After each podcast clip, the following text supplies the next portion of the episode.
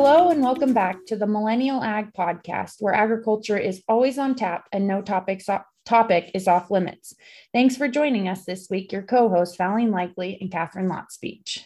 Today's podcast is brought to you by DPH Biologicals. To unharness your soil's fertility to maximize yield, visit dphbio.com. Listeners, welcome back to this week's episode. It is uh, Valine here. Um, I am flying solo this week. Catherine is, um, I think, traipsing around to dairy right now. So she's she asked if I could um, run this episode this week, and I'm fortunate enough to have my father on the podcast with me, um, Bill Lickley, who is a retired banker and now a um, full time farmer and rancher. So thanks, Dad, for joining us. Oh, it's my pleasure to be here, Valine. Well, let's, I think, as I'm watching the snow fall outside my window right now, I think it, you know, Christmas is. Christmas is definitely nearing us, and there's only 15 days less left in December.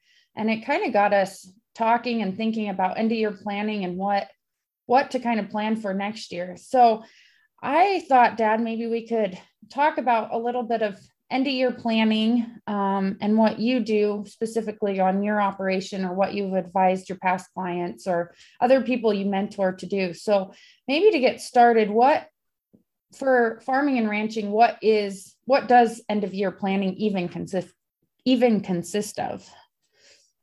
Well, I think it's different for everybody. I'll just kind of talk about maybe what I do um, on an annual basis, and I'd start by saying I probably look forward to this time of year um, as much as anything because it gives you a chance to reflect back on uh, what's happened over the past year and then start formulating plans for the upcoming year. So um, I, like I say, I look forward to it, and I think uh, I think my challenge is uh, checking in with with some of my information and records and so forth uh, in the middle of the year. So, so yeah, kind of my. Uh, I guess I look twofold. One is uh, obviously income tax planning. Uh, seems like that's a big driver of um, of our operation, not um, I wouldn't say a driver, but I think it's it's something that we always keep in mind uh, throughout the year. And and basically, my overall strategy is to pay as much of the lowest bracket of taxes, income taxes that I can, uh, and then and then look at the next sort of the next brackets up as uh, whether that's um, whether whether we can do some manage some income or expenses so that we don't get into those higher brackets while not uh, creating risk for ourselves of getting ahead of ourselves. So those, I guess, just generally those tax brackets. How much of an increase of taxes is it to jump from one level to the next? Oh, it's uh, I don't have the the uh, brackets listed out in front of me, but I think it, you know, it kind of goes five, 10% increments uh, as you go up. And once you get into the very highest tax bracket, it gets uh, fairly punitive, I think. And, and I'm not an accountant, so uh, I've kind of used cowboy math on uh, a lot of our planning. It seems to work out all right. We, uh, um, you can kind of, you know, kind of know where you start from as far as either a cash or a uh, either cash or operating balance standpoint. So basically, your cash position, and then as a person goes through the years, if you're spending your money on uh, deductible items, you can kind of measure that cash beginning, cash ending is uh, how much um, taxable income you'll have. Um, obviously, as you get you have non-taxable stuff you spend money on, and then you have capital assets that are handled differently than than just operating expenses. But um, from a from a cowboy math standpoint, I guess that's a um, a, a, good way to that I try to keep track of it. Um, I guess backing up, yeah, the the the brackets. Uh, obviously, the first one's the lowest, and then as you as you hit the next bracket, the next bracket, it just taxes that incremental additional income on the higher bracket. So it's not like it takes all your income to a higher bracket, just just the next sort of uh, group of their range of dollars there. So so the and the idea is, you know, if if your income's uh, real volatile year to year, that if you have a windfall year, you hate to pay the highest bracket on it, and then next year have kind of break even year that um, that you don't have to pay any taxes. Whereas if you could kind of level that out, that you could sort of pay a consistent tax level all the way along. And the, you know, if you feel good about the profitability of your operation generally, then uh, keeping some cash in your in your business that you think you can get a better return than um, you know over instead of laying out say you could save 10,000 in taxes for for the next 20 years till you're retired or something then uh, that a return on that 10,000 for the next number of years would certainly would certainly pay pay to push it ahead. Well, and it's you know, if you're only a couple thousand dollars away from another tax bracket or something, making sure that you're not I guess if you're only taxed on whatever's over, it probably doesn't make a huge difference, but just trying to be consistent year after year is probably more of a goal than anything. Yeah, I think I think so. And like say you, uh, it's it's just good management of your of your wealth if you can uh, uh, reduce that tax bill as a cost and keep that cash in your operation growing and you know it's it's sort of how the tax code was written it's it's written to encourage business people to continue reinvesting in their business and in the economy and so that helps grow grow the economy. So it's it's uh, it's not like you're playing games, so to speak. You're just uh, you know working as the code was intended to to encourage entrepreneurs to continue to to uh, make investments in the business. So it's not like it's a secret or you're skirting the tax code by looking at your numbers and maybe investing, purchasing something else in the next two weeks rather than kicking yeah. it. Yeah, I think that's. I mean, that's.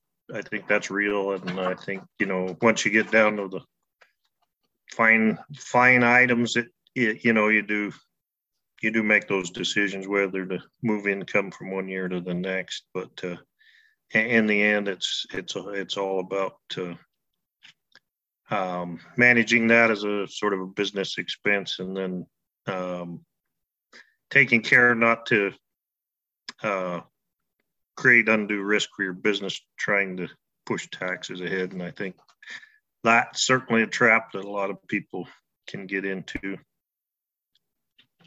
Uh, my my philosophy's always been you need to pay need to pay taxes on the money you live off of and uh, for the most part principal payments on debt that you make. Um, if you if if your debt is on real estate and that's not you know that doesn't have a lot of improvements and that's going to be pretty much all that principal payment if if it's principal payments on a deductible asset then then uh, as long as your debt and the asset life's matched up you shouldn't shouldn't have to uh, pay too much, of you know, too much of the tax on the principal either. Cool. Well, I think that's a great break for us to thank our sponsors. Um, looking for an alternative to starter fertilizer, DPH Biologicals offers a competitive alternative for broad acre crops without sacrificing yield. Refined across millions of acres, TerraTrove combines microbes, plant extracts, and algae to offer the most complete biofertility solution available. To unharness soil fertility and maximize yields, visit dphbio.com to learn more. So, you've thrown out a lot of big terms that I'm kind of sort of familiar with, but I don't know if um, listeners are necessarily um, familiar with or, or just to unpack them a little bit. You've mentioned depreciation and you've mentioned deductible. Can you maybe help us understand what each of those are as we as we're identifying our planning strategies. Oh yeah, yeah, absolutely. And I again, I'm not an accountant, so I wouldn't want anybody to take this as any kind of advice, but uh, good discussion to have. So basically, deductible on on your tax form, you know, there's there's listed out uh, seed, feed, fertilizer, um, gas, oil, and grant, those kind of things. So if there are expenses that sort of went into building the your operating expenses for the year within your business, typically those are deductible. Um, when it comes to depreciation, that's sort of a scheduled expensing of certain assets that that will re, um, lose value over time, and the IRS has schedules for those that may or may not, you know, match. Maybe it's a a tractor that many people might use for 20 years, but you can expense it off through depreciation over five years. So, um, so that's just a way of, of uh, again, encouraging uh, businesses to invest in in uh, production capital type assets. So, um, and again, as planning goes, that's one area where if there is a new purchase, uh, there is a uh, to call section 179 where you can take uh, a big chunk in one year and not uh, go out over the normal schedule. And uh, those are some of the decisions you make. Maybe that's kind of one we use after when we get all said and done actually doing our taxes our accountant will give us some options of how you want to treat those sort of after the fact. So that's uh, that gives us a little bit of cushion if we don't hit it right on the head. So what kind of things i guess are depreciatable? You know is land is cattle is equipment? Yeah so land typically is not like the bare land is not depreciable. Uh, any fences or uh, improvements, irrigation equipment is. So there's um, that typically gets set up when the asset's purchased. So if you bought a million dollar farm and you went in and said, well, we think 200,000 of it is depreciable type stuff, then only that 200,000 would go on your depreciation schedule and the land would would not. So uh, again, if you're making debt payments on it, then um, you sort of have to create that income to make that principal payment on the land that's not depreciable. So you, you kind of just have to know that's going to be a cost of ownership on a piece piece of land. Um, when it comes to any kind of equipment, uh, tractors, discs, balers, uh, those are depreciable. Uh, production livestock's depreciable, so you can, as you buy cows, you can depreciate those. Um, yeah, so that's uh, that's kind of how the capital side of the tax deal works. And then the like deductibles. What are some examples of like deductibles that are different than depreci- depreciation oh, like I say, just you go out and buy your seed at the beginning of the year. Uh, that's an expense. Uh, that's deductible. Uh, your power bills, your your gas, diesel, uh, insurance, those kind of things. There's lots of. Uh, when you get into say utilities, you start having a look at what's uh, personal utilities and what's farm utilities. But generally, anything at any expenses that it takes to run your farmer ranch are um, deductible. And then any revenue you get from what you sell is revenue. So that's uh, that's the basics, I guess. And and I guess I would say, you know, there again, that's something a person needs to keep track of as you're going along through the year and not wait till this time of year and run through and go, oh my gosh, I I uh, for whatever reason, maybe I got last year's check for my week in January and I sold this year's hay crop this year, so I'm doubled up on income. And now what am I going to do? So that's uh, time is always your friend. Uh, if you keep up with it, and uh, and if you get to this time of year and you're behind the eight ball, it's uh, pretty hard to fix.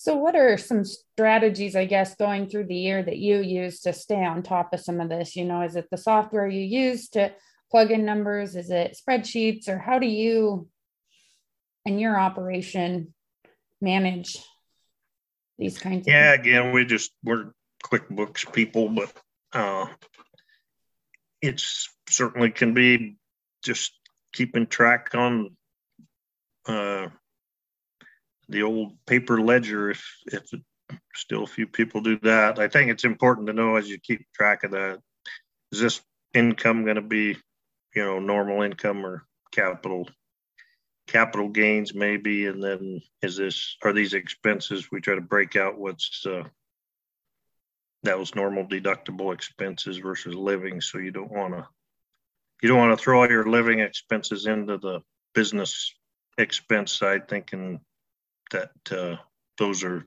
not going to be or those will be deductible you know?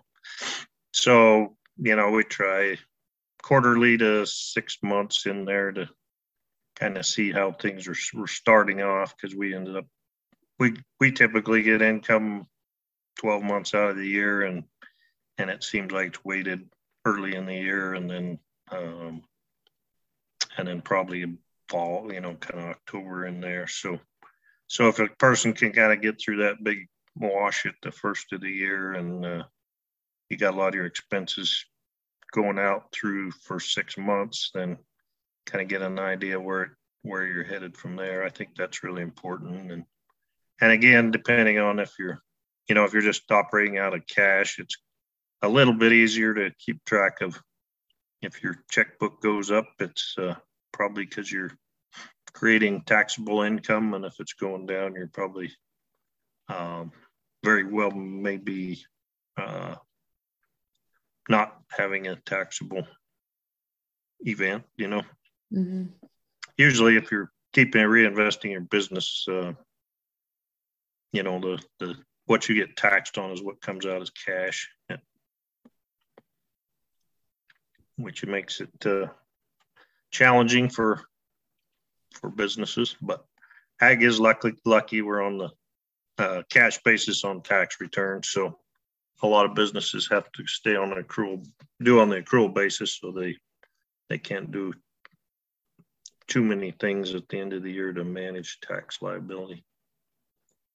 So if you're so some ag operations have um, like an operating loan or have pulled out a loan to purchase something to get started, does that affect taxes at the end of the year? Does that play a role in?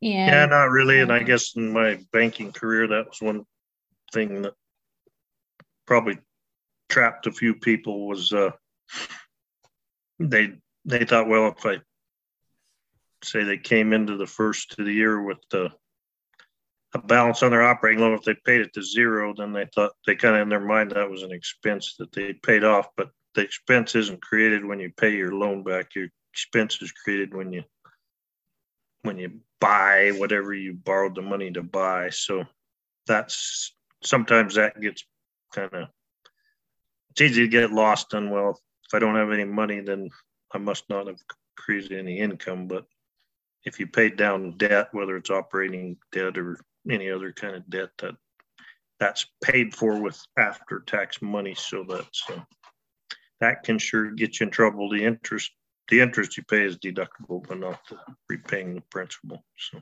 okay because then it'd be like I say you bought it you got a loan to buy the tractor well the tractor itself's depreciable Yeah. But when I go back to pay my loan, I've already depreciated the tractor, so I can't take that same money, Yeah. subtract it from my Double dipping. Yep. Income again. Yep. So I guess in addition to this tax planning now for this year, is there anything people should be also aware of as they're going through this process for next year? Yeah, I think, um, I like I say, I think that's the fun part. This time of year, I start just making or asking myself, making sure I know where my inventory's, uh, set, where, you know, what the quantity is and start thinking about how to value them. So in our case, we have, uh, feeder cattle. And so, uh, just going back and double checking that our head counts are correct and starting to look at what weights they're gonna be at after they've been on feed for 60 or 90 or so many days. Um, so I think that's uh, kind of getting set up. I'm a, I've always been a big proponent of doing a balance sheet right on December 31st, and uh, and I think that's one thing any producer that's in business, uh, serious about their business, I think it just makes all the difference in the world to have a December 31st balance sheet. So uh, it's a lot easier to just start gathering that stuff up ahead of time rather than waiting till middle or end of January and then trying to go back and remember what you had uh, two or three or four weeks ago. So I think that's important. I think you can start, obviously, you start planning, which everybody does in their head of what's what they're going to do next year and um, whether it's crop rotation or cattle numbers, buying, selling, whatever. And um, I think in that process, again, like it does play back into tax planning because if you say, well, I'm going to, um, we we took our took some fields that were in uh, an annual crop that we were getting paid in January, and we're going to put them in hay that's going to be green chopped and paid every couple months. You can all of a sudden put yourself in a double two years income in one year. You know, so as you kind of go through that production planning, it plays into business planning as well, and that's uh, that that can change maybe some decisions or maybe how you negotiate a contract or something like that. So I think the other thing it's never too early to start looking at marketing plans and and uh, you know tracking the futures and maybe you want to start tying in some prices now and so you can take a little now and wait three four five months take a little more so it's uh yeah it's just great great time to to be doing that when you're not hopefully not quite as busy as as you are in the middle of the farming season or calving season or uh, something like that. A great snowy day activity for sure. Yeah. if you're milking cows, it's probably not the best time of the year. But or chopping water or thawing. Yeah. Um, yep. So what I guess for somebody that's maybe just started out or has jumped into a new endeavor endeavor what resources are available for them to help with with some of this because there's it can be overwhelming if it's if there's yeah. a lot going on yeah there's lots and there's lots of resources you know i think uh good conversation with an accountant that that's recommended from maybe somebody in a similar business and i think it's important that if you're in ag business you go to an accountant that knows a lot about ag uh, agriculture. Uh, it's it is unique to versus a lot of other businesses, and uh, so I think that's a great resource. I think uh, you know lenders, operating lenders are a good uh, resource. I I think that's oftentimes a good sort of um, what I want to say, almost opposing opinions that you can you can bounce back and forth. The accountant's always typically accountants are a little more aggressive about wanting to manage that tax liability and lenders are always scared you're going to they they tend to tend to encourage producers to pay just kind of let the chips fall where they may and pay whatever the tax bill is for that year. So um, having sort of a one on either side of that argument, I think, is really healthy.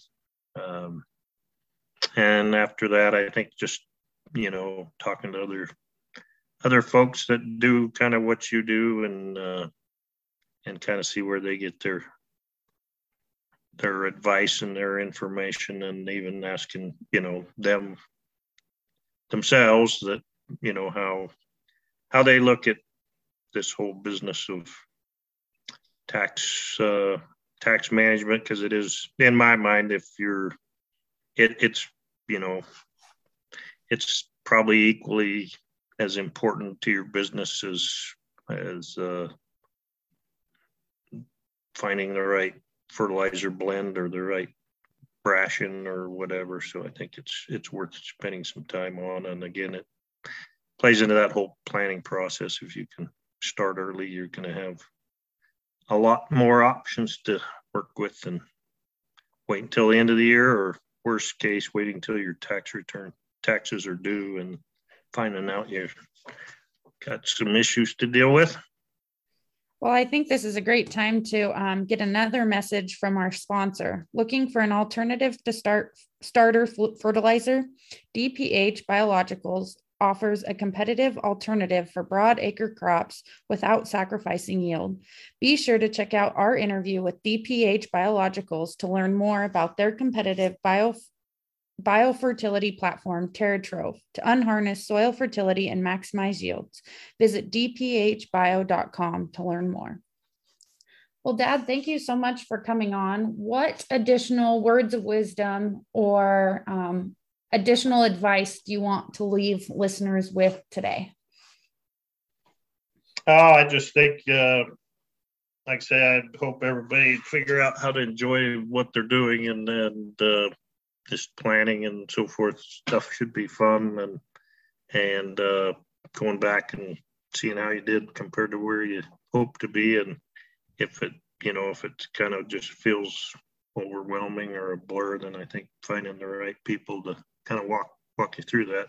Can really help but other than that i just wish you and all your listeners a merry christmas and happy new year well, thanks again for joining us. And we thank you, listeners, for tuning in to this week's episode of the Millennial Ag Podcast. If you have questions, comments, feedback, we'd love to hear from you. You can find us on Facebook, Instagram, and Twitter. You can also email us at talktous at millennialag.com. Until next week, we are Millennial Ag.